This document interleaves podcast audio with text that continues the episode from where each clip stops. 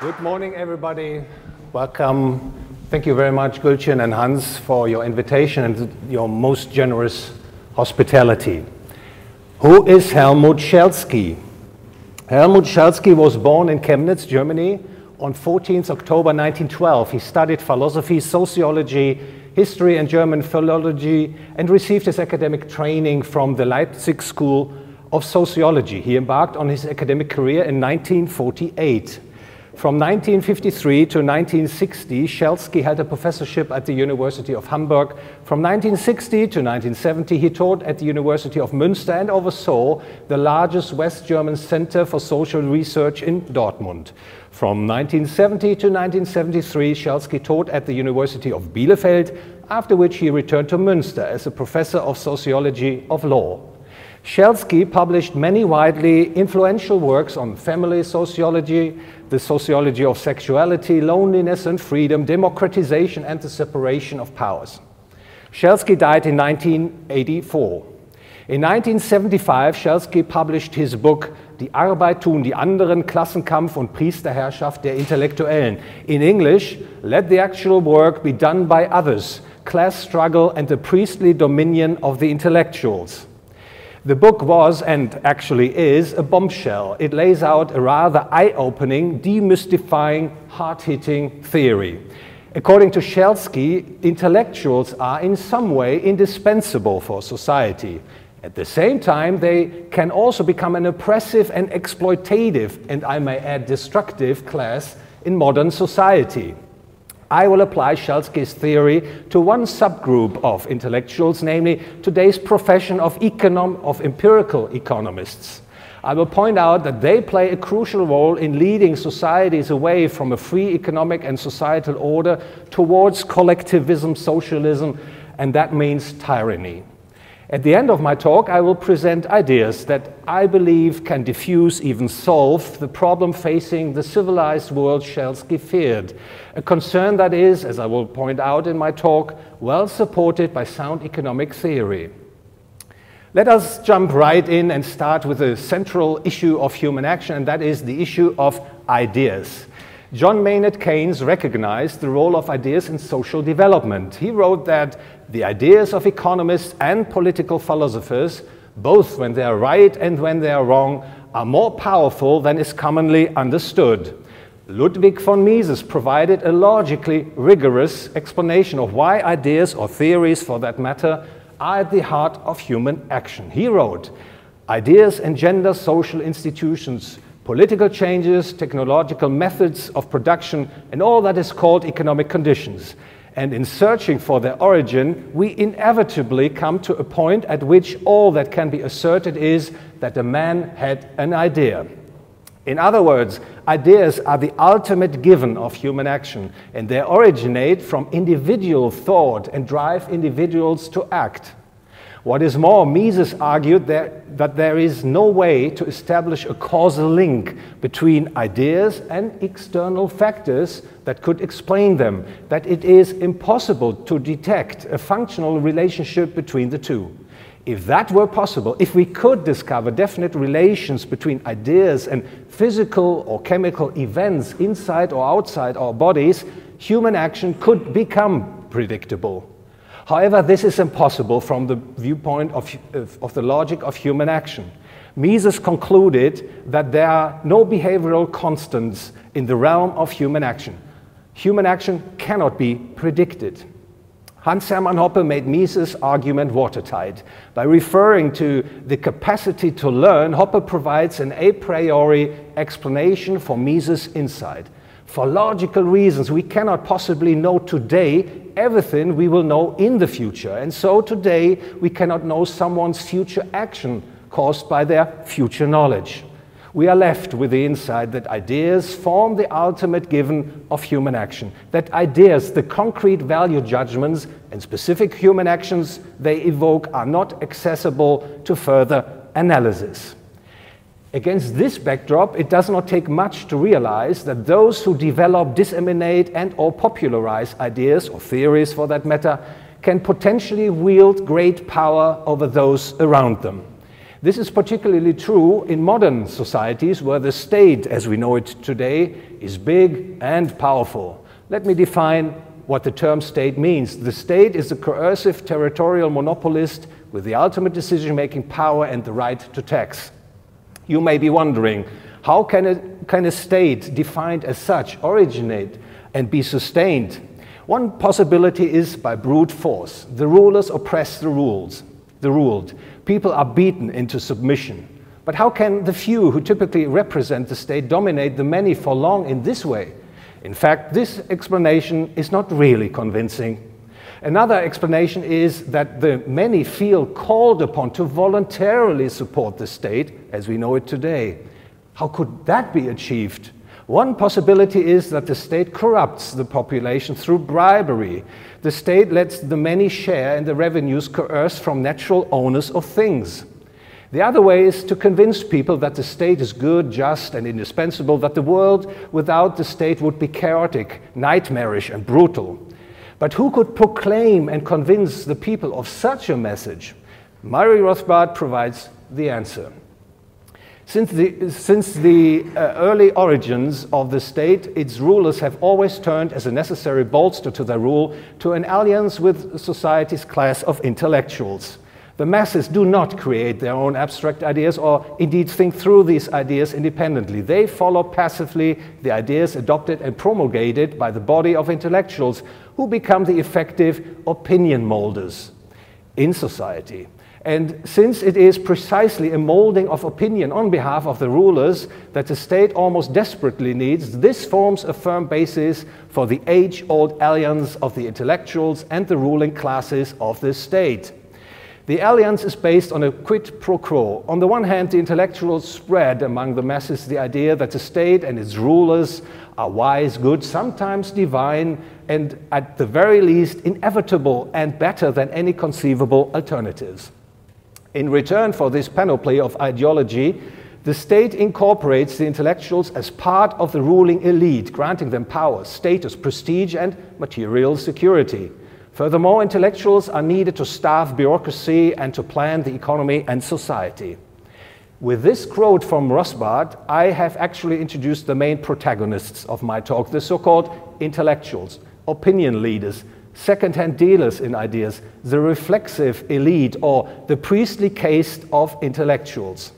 Who are the intellectuals? Thomas Sowell describes them as people whose work begins and ends with ideas.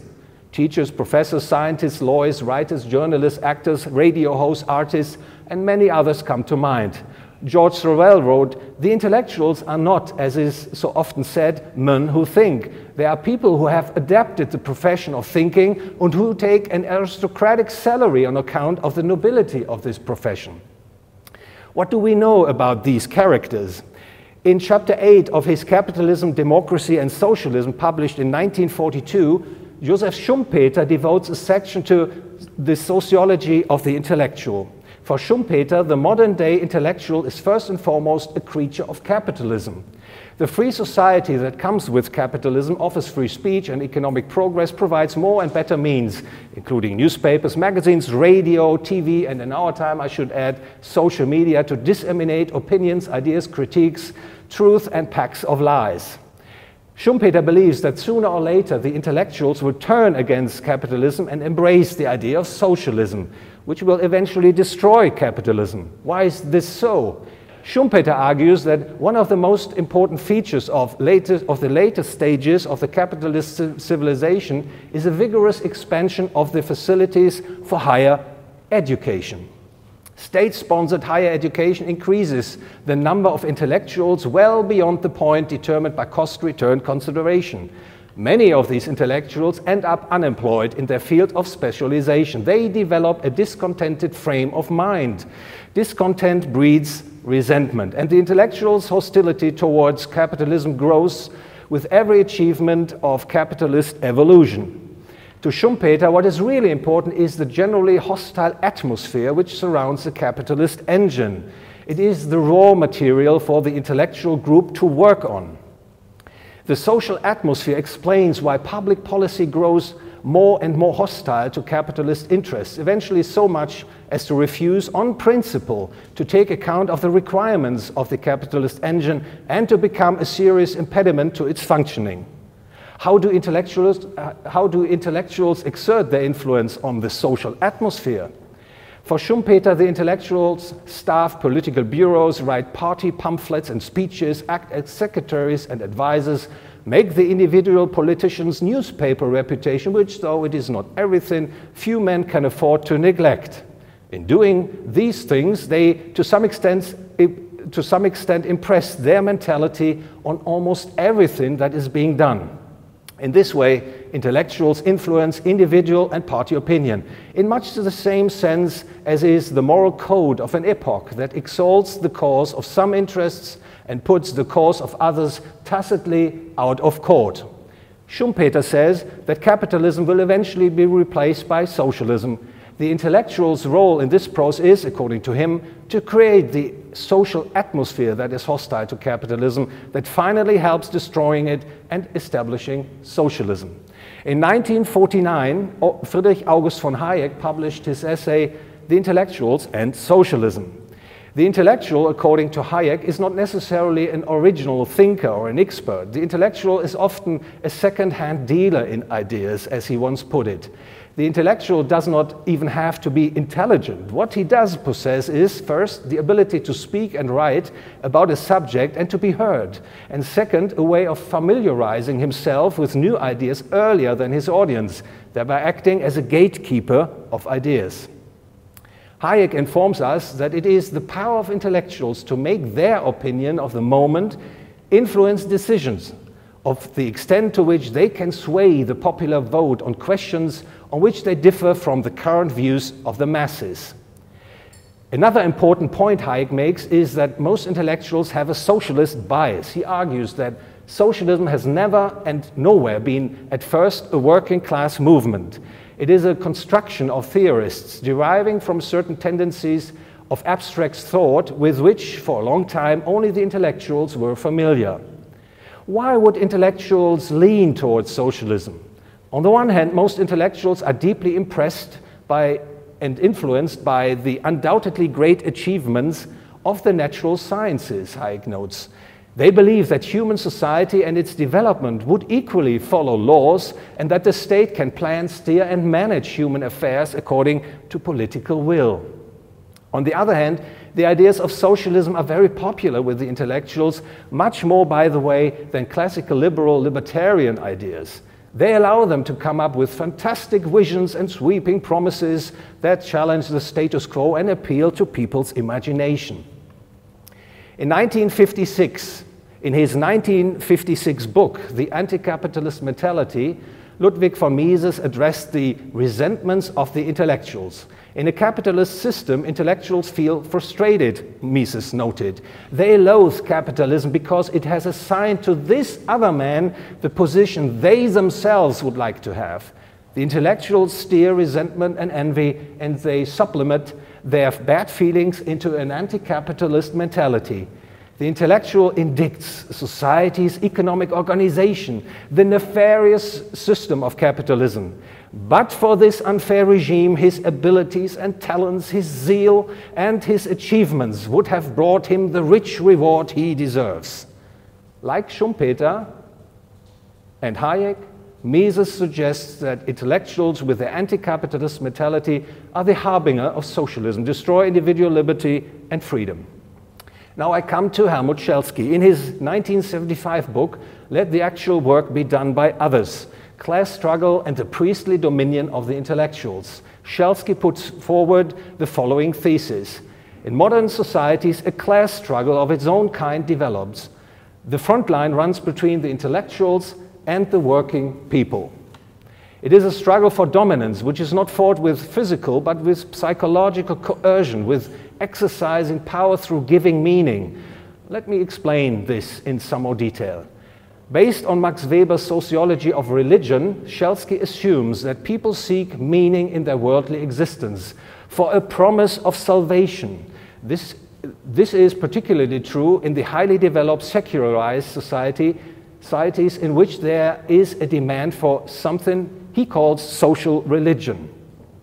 The ever-increasing complexity, interconnectedness, and abstraction of social relations in large modern societies, with their information overload, their unlimited freedom of criticism, and the encroachment of subjectivity without attribution of responsibility for the real consequences, prepare the ground for social religiosity. The demand for a social religion, forms the basis for the professional group of the mediators of meaning, the reflection elite, in short, the intellectuals in the broadest sense.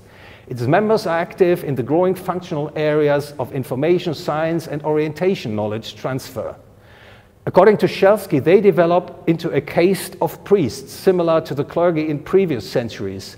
Their selfish goal is to create, in the words of Friedrich Schleiermacher, an awareness of absolute dependency among the general population, which in turn creates the demand for protection and guardianship of those who believe in social salvation and are receptive to the promises of a better world, of a life of harmony and order and justice, of a heavenly socialism on earth. The proclaimers of salvation assert their rule in a sense that, the present everyday life is perceived as misery, as an emergency situation, as unbearable. The perceived misery of the people is what the intellectuals, the elite of reflection, need to further their own cause. To become a priestly caste, the intellectuals have to maintain sense of need and misery among the people, regardless of real conditions and circumstances. They do not only proclaim salvation, but also promote a consciousness of misery. They are protagonists, propagandists of misery. The intellectuals who also position themselves as social saviors stand opposite the productive population, living off the people who do the practical tasks in a society, in the truest sense, namely working hard for their money. Now, Schelsky emphasizes something very important. The intellectuals can be content with a serving position dedicated to the needs of the productive people in society, but they may also pursue objectives that just further their own cause at the expense of their fellow people. The crucial question Schelsky raises is, what happens if the intellectuals in the field of social sciences pursue their own self-interest, even if it conflicts with the interests of the wider population?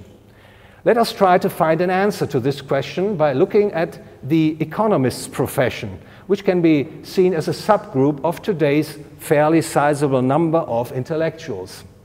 Suppose the economist conceives and pursues economics as a science of the logic of human action, as was rigorously argued by Ludwig von Mises.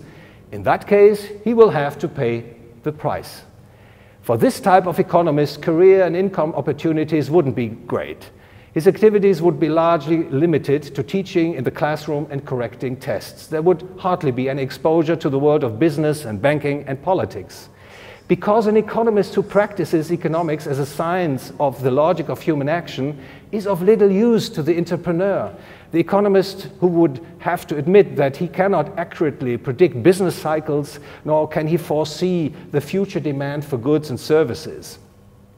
If, however, the economist pursues economics as an empirical science, if he is an empirical economist and succeeds in convincing the general public that his endeavor makes sense, rather different career and income opportunities open up for him. He can engage in empirical testing and develop models to predict the business cycle, stock market turning points, interest rate changes, etc. And all those who believe economics can be practiced as an empirical science will most likely be deeply impressed by the economist's output.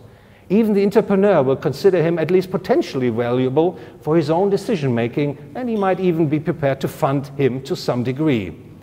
The state will be even more interested in working with economists who consider economics as an empirical science, because empirically minded economists can be used to legitimate even the craziest policies. This is because in the realm of empirical science, the assumption is that there are no immovable economic laws, according to the motto, anything goes. So if the economist's theory sounds good enough, politicians will make sure that these theories will be tried in practice.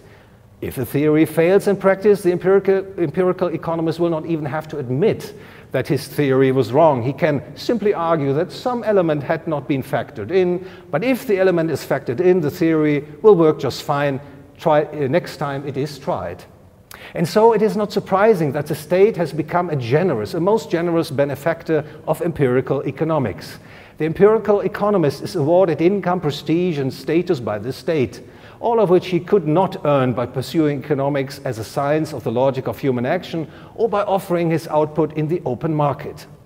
Needless to say, the empirical economist will advocate interventionism. He will find all sorts of reasons why free markets fail and the state must interfere on practically every front. Education, kindergarten, school, university, transport, pensions, healthcare, law and order, money and credit, environment, and even climate. He will advocate, for example, government deficit spending, a state-controlled central bank issuing fiat money, market interest rate manipulation, the issuance of a digital central bank currency, international coordination of monetary policy, and the creation of a single global fiat currency. In light of Schelsky's theory, the empirical economist might even develop a yearning for power over others by obtaining employment as a bureaucrat serving in a state-sponsored organization such as think tanks, research institutes, advisory groups, central bank councils, regulatory bodies, etc. By doing so, he infiltrates the state and its institutions, cultivating his influence and power over the development of his own profession and the state itself. Schelsky's theory actually suggests that empirical economists might strive to advance themselves, rising to the level of the intelligentsia proclaiming salvation. This, in turn, they can achieve in two interconnected ways. First, the economist presents the problem of the prevailing economic and societal order, rightly or wrongly, in any case, acting as a propagandist of misery.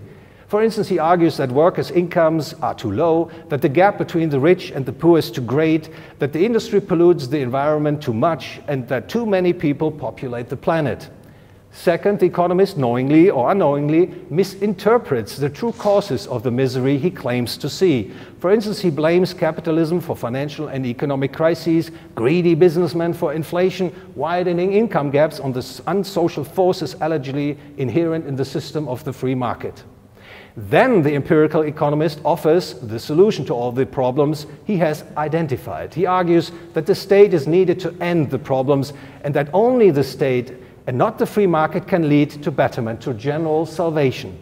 And here we have it. The empirical economist would not only take orders from the state from which he receives his income, pension and prestige, all paid for by the class of net tax producers, the working class.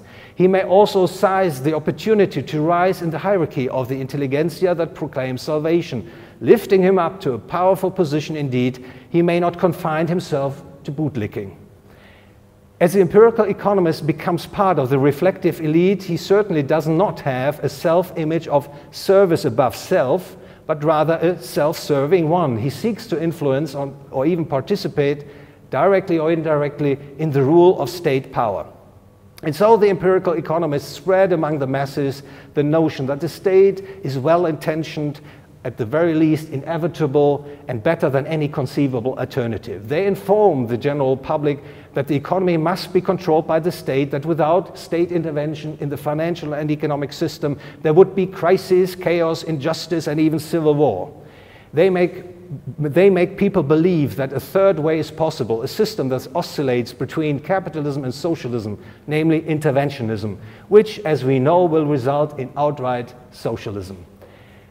All of this contributes to making the state, as we know it today, ever more powerful at the expense of individual freedoms and liberties of the working class. If anything, the influence of the empirical economists as proclaimers of salvation, as a self-serving intellectual priesthood, helps push even a minimal state into a maximal state. Helmut Schelsky understood the underlying dilemma that comes with intellectuals and their ambitions. On the one hand, intellectuals might develop important ideas and theories that help people better achieve their life goals. On the other hand, intellectuals can become truly dangerous to society if and when they assert their own interest against the general population's interest with the support of the state. Can this dilemma be solved? Can the class warfare of the priestly dominion of the, in our case, empirical economists, intellectuals, against the productive population be won? Schelsky was not optimistic. He suggested that the functioning of the modern society would subjugate the great majority of the people to the priestly dominion of the intellectuals, which, as we have heard from Schumpeter, Hayek, and Mises, would pave the way towards socialism.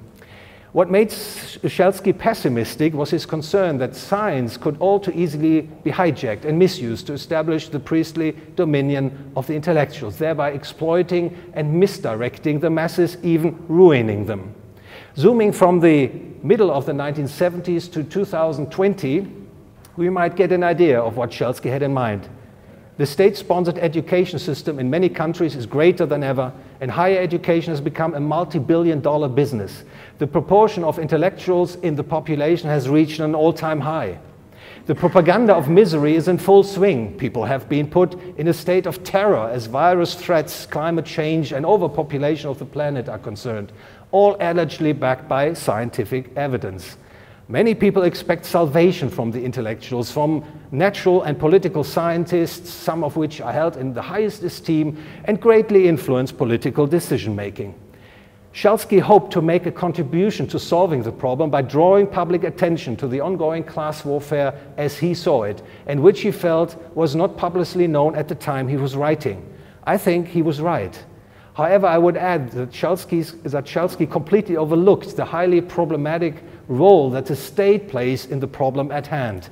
The rise of the priestly dominion of the intellectuals has become possible only because of the existence and relentless expansion of the state as we know it today. For it is the state that allows the priestly dominion of the intellectuals to grow basically unchecked, which goes hand in hand with an expansion of state power. This comes at the expense of liberty and freedom of the productive people, who are coerced and exploited to finance it all, who lose their economic and civil liberties, who are basically enslaved. So what can and must be done? One could consider trying to convince the empirical economist profession to change course. But that would be lost hope, I think, because it is fair to assume that most empirical economists have little or no incentive to stop what they are doing. Be that as it may, I would argue that a good chance remains to successfully challenge and defeat the priestly dominion of the intellectuals as far as the field of economics is concerned. Modern means of communication, especially social media, make it possible that the target group of the priestly intellectuals, the general public, can be addressed and won over.